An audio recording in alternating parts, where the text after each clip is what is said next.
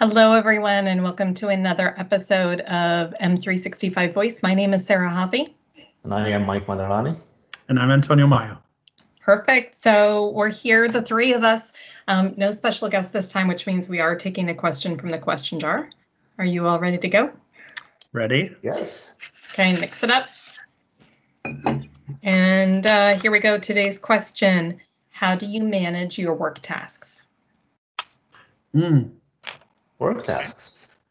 We have talked about email inboxes before. I, am still scared um, of, of some of the answers that we gave on that. So I'm going to be interested to see this one. Mike, how do you manage your work tasks?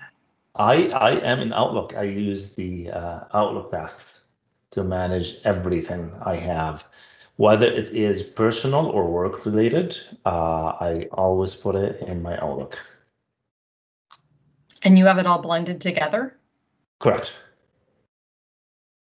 Um, I, I, do not label them differently. I have them in my to-do in my Outlook tasks, and uh, I set a date on each task based on whatever that is, uh, and uh, I make sure I clear them up on a weekly basis.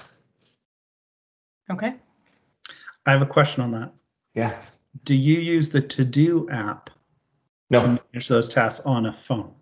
No, I don't. I should. I've always said I'm gonna do it, but I'm still an an an, an old school person, I guess, and still doing it in Outlook. And okay.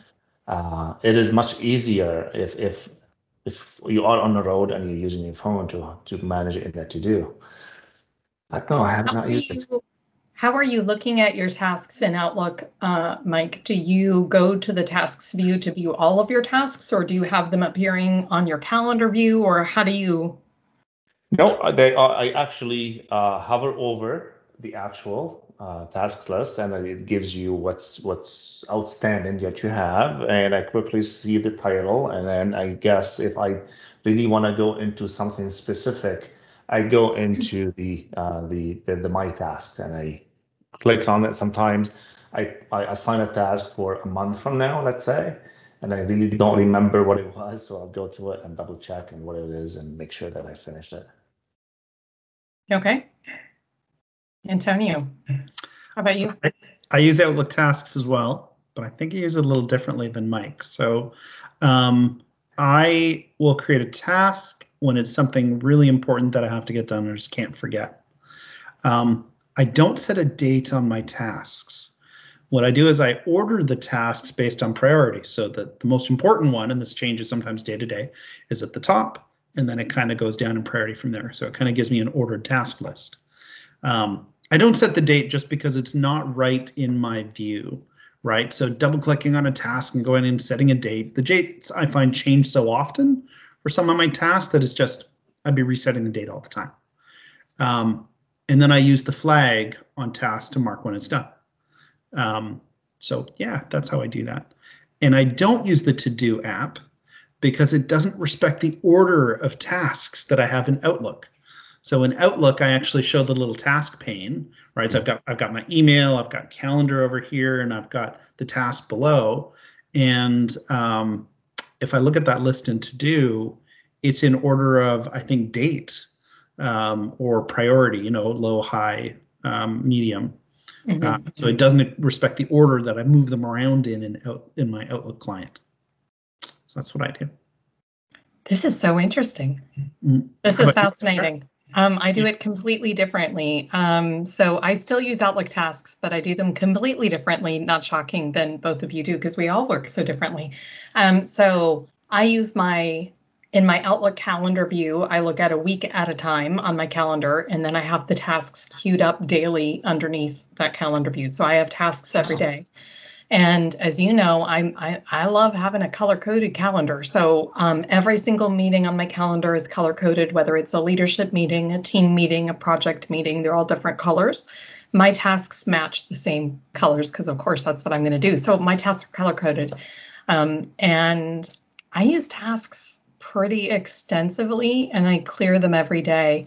Um, one of the things that I have set up, and I think in Outlook, is it called a quick action? Yes. Um, I've set up a custom quick quick action where I can take an email um, and click on a quick action to create a task off of that email and then file it because I don't like having those emails in my inbox. So then I will create a task off of I need to respond to this email by the end of the week. And then I'll create that as a task and it'll actually incorporate the email into the task itself so that I can get the email out of my inbox. So I use Outlook tasks, but I never use the to do app. And I, I like having them all color coded so I can tell which tasks are most important.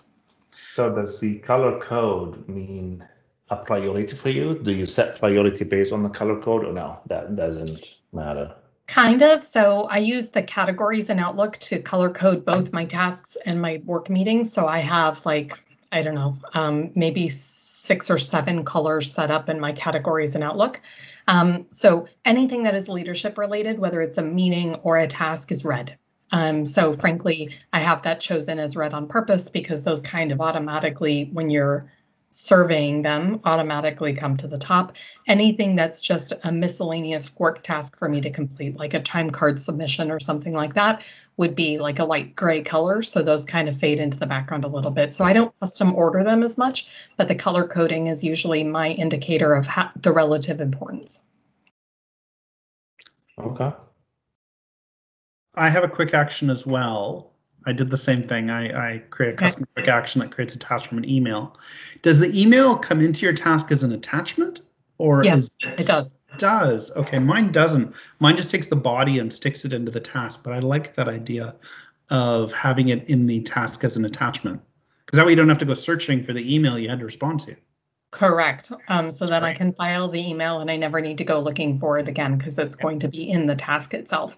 And if you have email uh, retention rules set up, so let's say that an email comes in from Antonio, it's something I need to follow up on four months from now, but I have an email retention rule that says auto delete my emails after two months. If I save that email and it adds it to a task, I will still have the record of the email in the task, even uh-huh. if yeah, the core email itself has been um, has been auto removed. Deleted. I was going to say retention, and that's not a word. um, but it's interesting because I don't use the to do app either. I go into Outlook tasks, and they are kind of difficult in the sense that you, you can't see them in the Outlook mobile app uh, in Teams. I mean, I'm using Outlook, um, the desktop application, to manage my tasks. It sounds like all of us are doing that. Yeah. Yep. Same here if to do respected the order that they're listed in Outlook, I would I would probably use it because I like that idea. But because I rely on that order, the top ones being my highest priority, I tried to use to do and I couldn't get it to respect the order. So they were all mixed up and I didn't know which task to work on next. And it sounds like we all have different degrees of um, when we review our tasks to sign off on them. Like Mike, you said that you like to make sure that you're on top of all your tasks every week. Right. Exactly. I am. I, I. It's the last thing I do. It's the first thing I look at in the morning when I start work, and it's the last thing I look at before I stop work at the end of the day. So I do a daily iteration. Antonio, how often, or because you don't have due dates on yours, do they just kind of roll forward? They, for me, they just roll forward. I wish I could close all of the ones I planned for today by the end of the day, or even the end of the week. But that's never that's never the case because I, I just end up in so many meetings that finding time to actually do the tasks is difficult. So it's I close them off as I do them. So, you know, I have in my my task window right now, it happens to be a busy one right now. I probably have, I don't know, 20 to 30 tasks right now in there. And that's a lot for me in there. Mike, I'm scared to ask how many tasks you have. I have three only. Wow. How many emails have you got in your inbox? Three and tasks. Few of them are. What's that? How many tasks versus how many emails in your inbox? You don't want to know. and the reason I only have three because I know two of them are due like next month and one is due like three months from now. But my inbox is. I actually it's down from the last time we talked. It's 46,572. That's down. I think the retention rule is working. That's awesome. It literally but, makes me want to go like this because I'd never be able to get out of bed in the morning. But uh, with zero unread. Does that, are you indicating that you have read every single email that Antonio and I have sent you? Yes. That's really good. Well, I think that this has been a really interesting discussion about tasks. It's amazing to me that we all use similar functionality, but in entirely different ways. So uh, we certainly hope that some of this was helpful to maybe give you all of you some ideas on how to manage your tasks. Any final thoughts? I do have a question. Does anybody use Planner for anything? I do use Planner for work projects, and I've actually gotten to the point where I actually quite like it. It took a little bit, a little while for it to grow on me. Um, but I do use Planner, especially when I'm working on projects where I own some tasks, other people own other tasks. And it's great for when you have stand-up meetings for your projects to be able to look at the planner board, to be Yep. able to review what's coming up. How about you? Um, we have started using Planner um, in a serious way. Um, like it took a while, like you said, it took a while to really um, come to terms with how to use it and where it was useful. Um, we use it on some projects for tracking major deliverables only.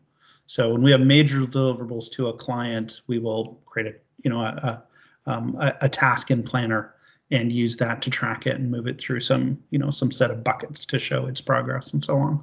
Uh, we won't use it for every single action or every single activity in a project because we just find it's it's too much overhead, um, or you hit the limits of Planner too quickly, and those drive me insane. So only major deliverables really. How about you, Mike?